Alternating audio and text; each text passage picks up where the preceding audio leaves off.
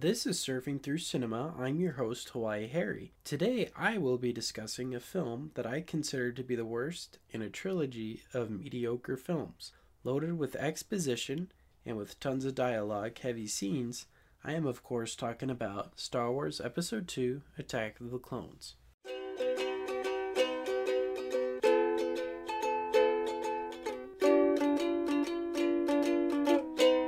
So, some technical details about Attack of the Clones. It was initially released uh, May 16th, 2002. I was about uh, four years old when that came out.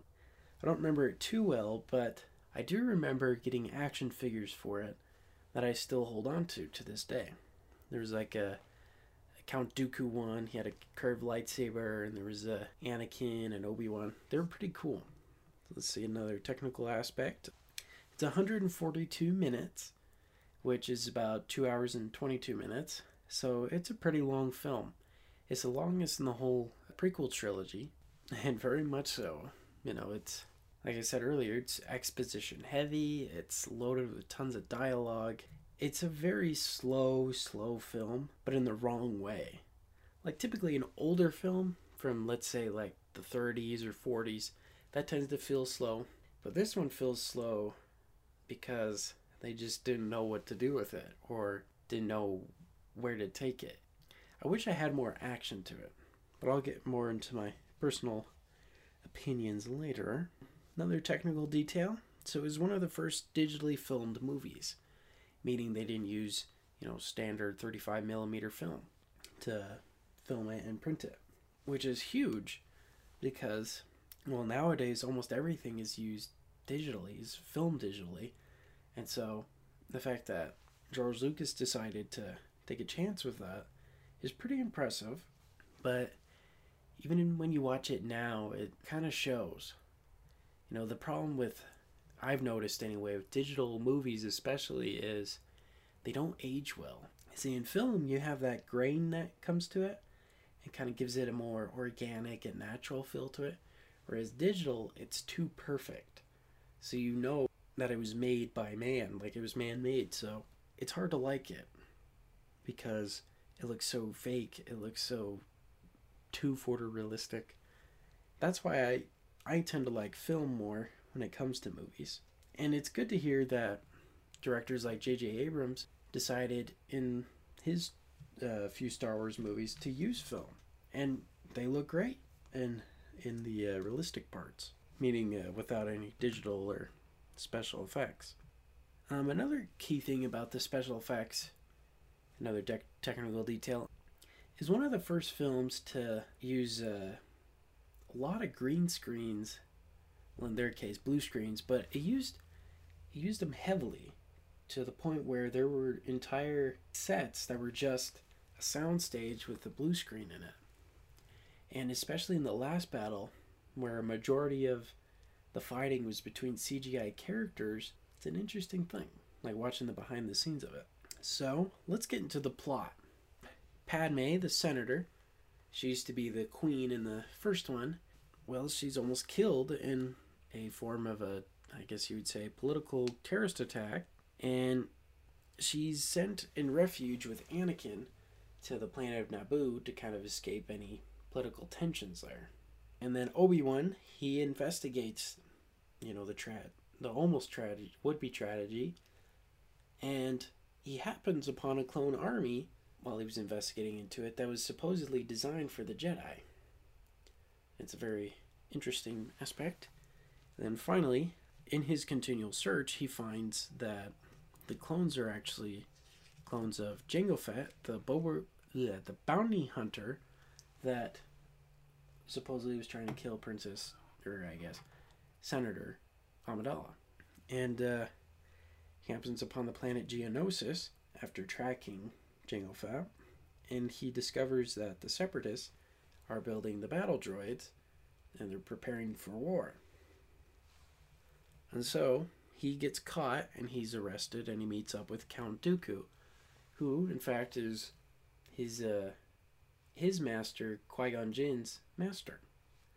So it's a very interesting dynamic they have going on, considering their mutual connection with Qui Gon. And you know, Obi Wan doesn't take his crap. He figures out that Dooku really is the bad guy.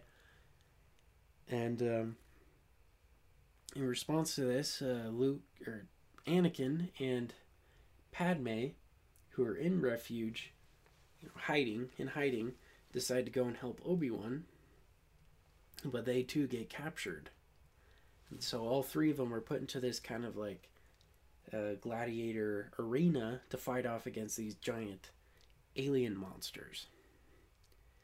And uh, and so when you think they're that they're totally outnumbered and outgunned out of nowhere, Mace Windu and a bunch of other Jedi's come out and help save them. But again, they're surrounded by tons of battle droids. And at this point, you think they're going to die. And then out of nowhere comes Yoda with the clone troopers that Obi Wan happened upon earlier. Because he decided that they were good enough for the Republic to use in preparation for this war. And there's a huge battle that takes place. You know, uh, clones against the droids, tons of battle, whatever. So Anakin and Obi Wan are in pursuit of of uh, Count Dooku to try and take him down. And so they catch up with him, and Obi Wan tells them they need to be, you know, tactful about it, be slow with it. But Anakin just rushes into it and gets electrocuted.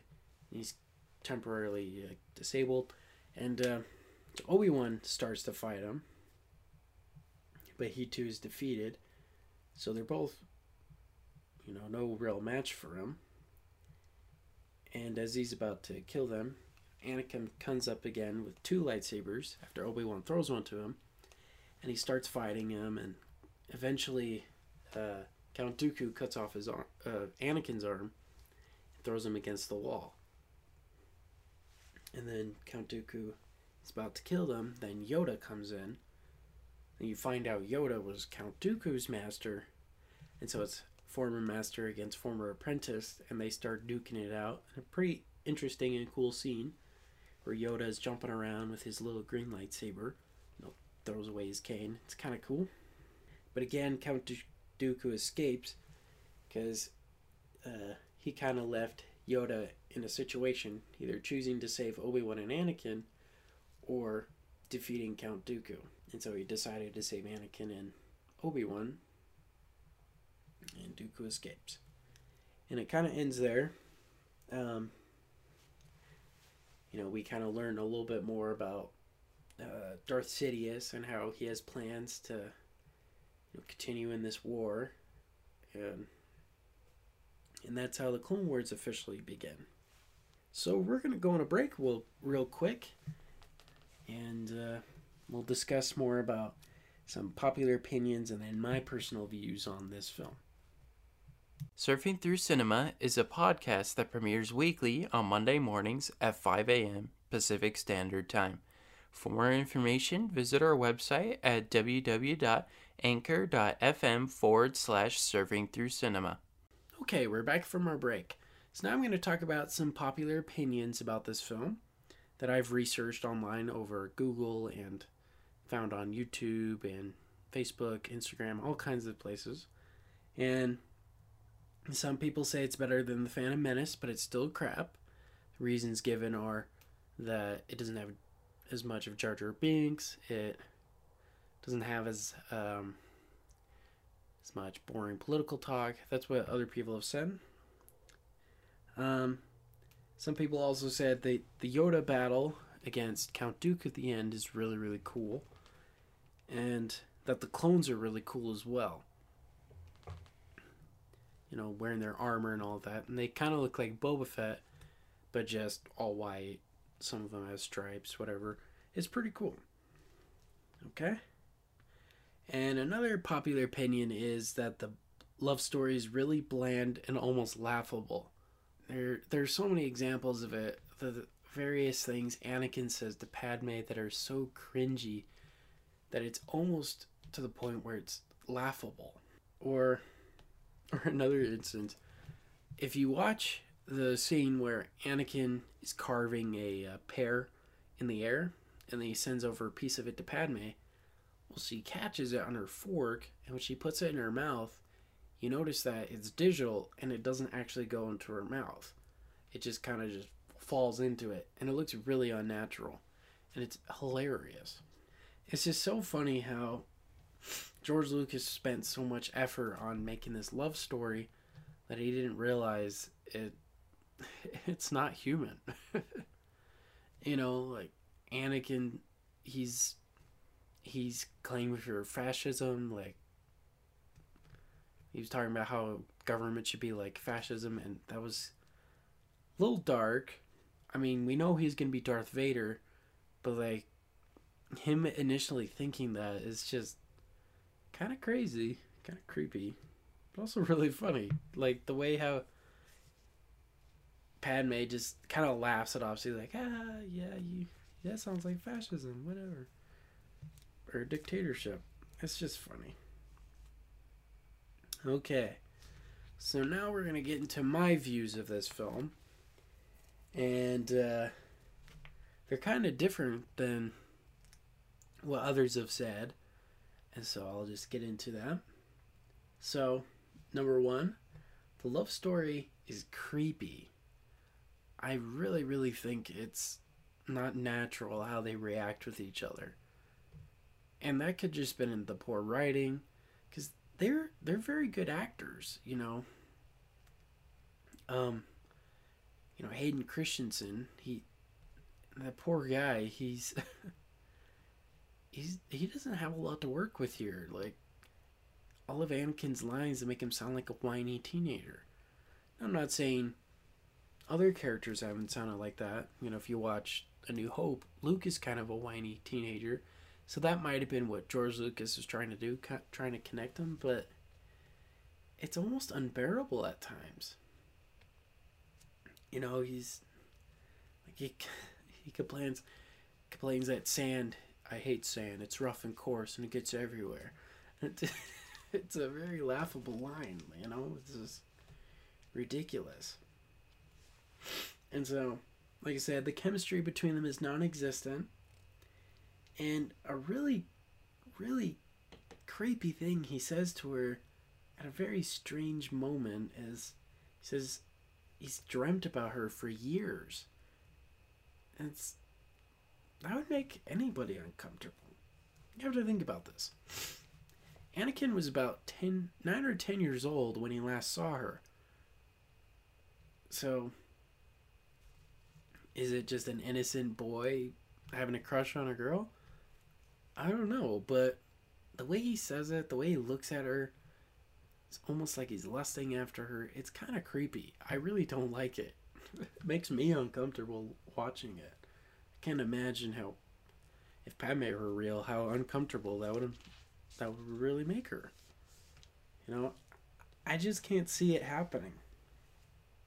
You know, I know they were trying to make it work because it has to work in order to coincide with the other ones, but there was no fun with it. You know, what made Pat, uh, Leia, and Han so so amazing was that they would bicker and fight, but they also were romantic towards each other.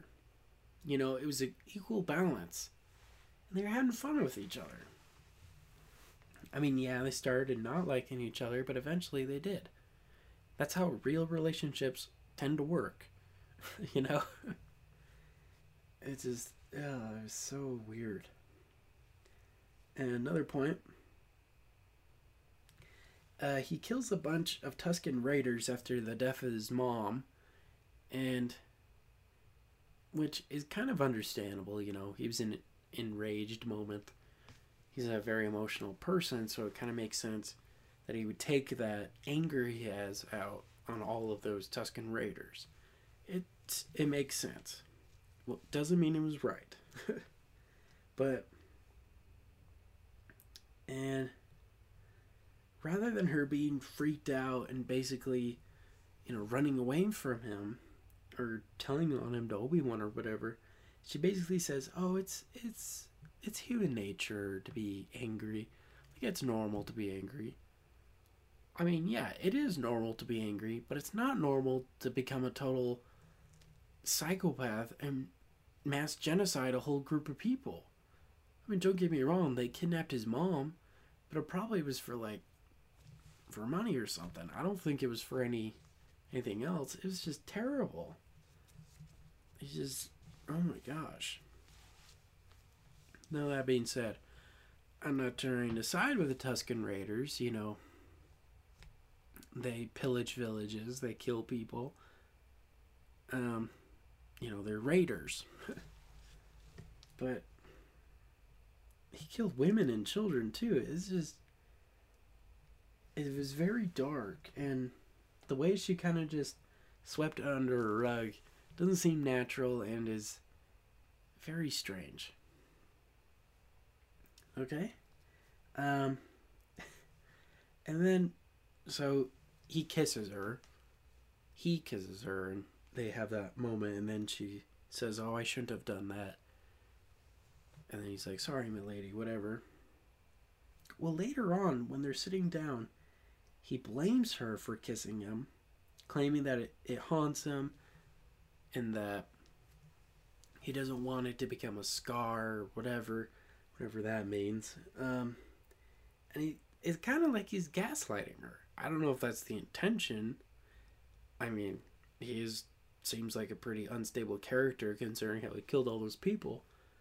But it seems like he's trying to gaslighting her into thinking it was her fault that they couldn't get together and no. you know, if Anakin just listened to his sound logic, it probably would have avoided a lot of problems, but he didn't. He acted a lot with his emotions and it led him to a lot of trouble. Pretty crazy guy. Okay. Um kind of like I said earlier, he's really whiny and his first lines in the whole film is with him and Obi-Wan in an elevator. He's complaining about I think it was how he hadn't seen her in 10 years, something to the lines of that, but like it starts off on that foot and it it's hard to like him cuz he, he kind of seems like a teenager. Now, if it was a teenager like 14, 15, it'd be more understandable but he's supposed to be 19 or 20 range. Like the age Luke was. And like I said earlier, Luke was a little whiny too, but he eventually kind of got over it and was more mature about it. Whereas Anakin, he never matures from it. Even in the next film, he still whines about stuff. So he's kind of hard, to like when he's always complaining or looking at the downside of things. And poor Hayden Christensen, it seems like he didn't know how to react with it, so he just has the same kind of monotone, bored look to it. Okay, so my next point, I kind of want to get into is it's a lot of political drama, but hardly any battles. So, meaning, um, in in a I wanted to see more battles take place during this movie. For crying out loud, it's called Attack of the Clones. But the attack isn't until the end, and it's not really an attack, it's more of a rescue. I just.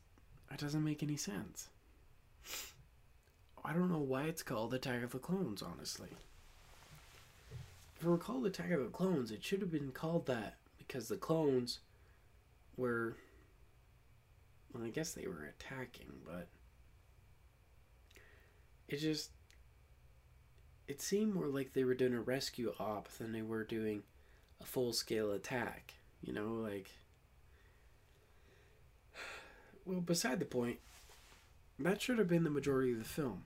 It's in the title. It should have been what the main film was about. It should have been the Clone Wars. This is why I like the cartoon, because they get more into it. And yes, they have the political side of it, but they also have the action and the battle side of it as well. They kind of balance each other out. You know, like in any good horror movie, you need to build up suspense and then you need to let it go, like release it and make it happen. But in this film, it's a lot of build up, a lot of political drama, and then hardly any send off. So it's it's very disappointing. Um, I wish there were more battles. The movie is very very long, you know, like I said, longest of the prequels, and yet there's hardly any action, which I think George Lucas, you know, heard and understood. Maybe his producers told him or schematics, whatever, but in the next one, you know, there was more action throughout, along with the political drama, and that's why it's the better film. I just wish this one did it. Uh, another point, you know, there's a lot of sitting and talking. Now, that's an important aspect of films. You need that, but a lot of it I felt could have either been cut or been trimmed. Because, like, Anakin and Padme going to Tatooine. That, seemed, that seemed very, very long. I don't think they should have talked to Watto. I don't think we should have seen that. I don't know. I felt like Anakin could have found his mother's presence without having to talk to Watto. It's just, it was very long and dragged out. Like I stated earlier, the the climax or the end of it is very very lame. The last battle is very lame. It's super short compared to the rest of the political drama, which in most cases is fine. It's fine that it would have been short, but it didn't feel satisfying enough to to merit and to say all that other political stuff was worth waiting for this final battle. It didn't feel that way. Another thing I don't like about this final battle is it's mainly in CGI, which isn't necessarily a problem, but because it's in CGI, there are parts where they put in dust and it's really hard to tell what's going on because you see so many lasers flying back and forth between the clones and the droids, and you can hardly see the actual action going on. I wanted to see more of the clones like shooting down the droids or beating them up or ripping apart or even droids attacking the clones. I would have liked to have seen that. I would have liked to have seen more of that. But again, we didn't get much of that. In the Jedi and the lightsabers, it was cool. That initial charge was really cool. But after that, you didn't hardly see any of that. Very disappointing. You know, it was aerial view, hardly any close ups. And when they did do close ups, they're really close, and you can hardly tell what the character is doing, or it's superimposed on them, so you hardly know what they're doing. It's it was ridiculous. An instance of this is when Mace Windu he's charging Jango Fett, Jango Fett shooting him. Spoiler alert. well, that's not really a spoiler now. It's been 18 years. Come on, people. Uh, anyway, Mace Windu is charging him, gets his lightsaber out, and he's about well, he he slices off, you know, Jango Fett's head, but it was really hard to tell what was going on. I just, I have a really hard time liking this film, and I have a hard time wondering why people think this one was better than The Phantom Menace. It's not. I really feel it's worse.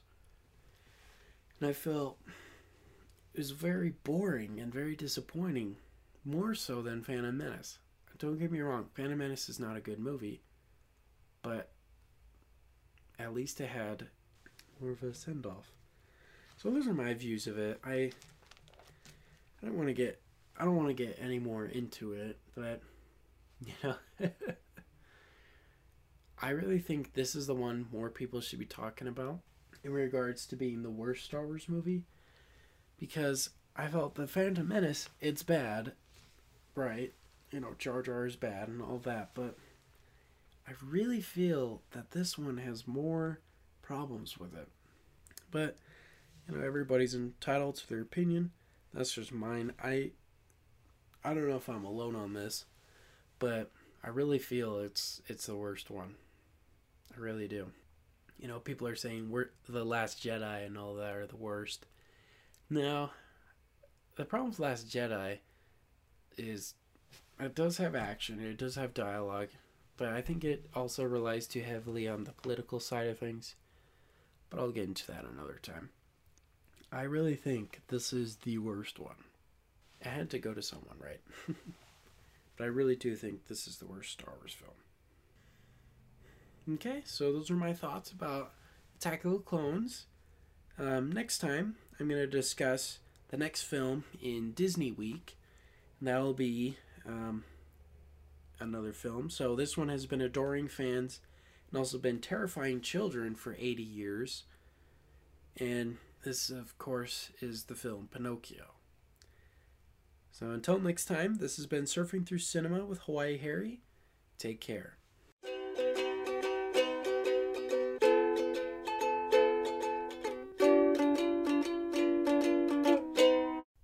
Thank you for listening to Surfing Through Cinema. Make sure to check us out on Facebook at Surfing Through Cinema with Hawaii Harry and on Instagram with Surfing Through Cinema. We also have a website, www.anchor.fm forward slash surfing through cinema, where you can learn more details on upcoming episodes and on past episodes.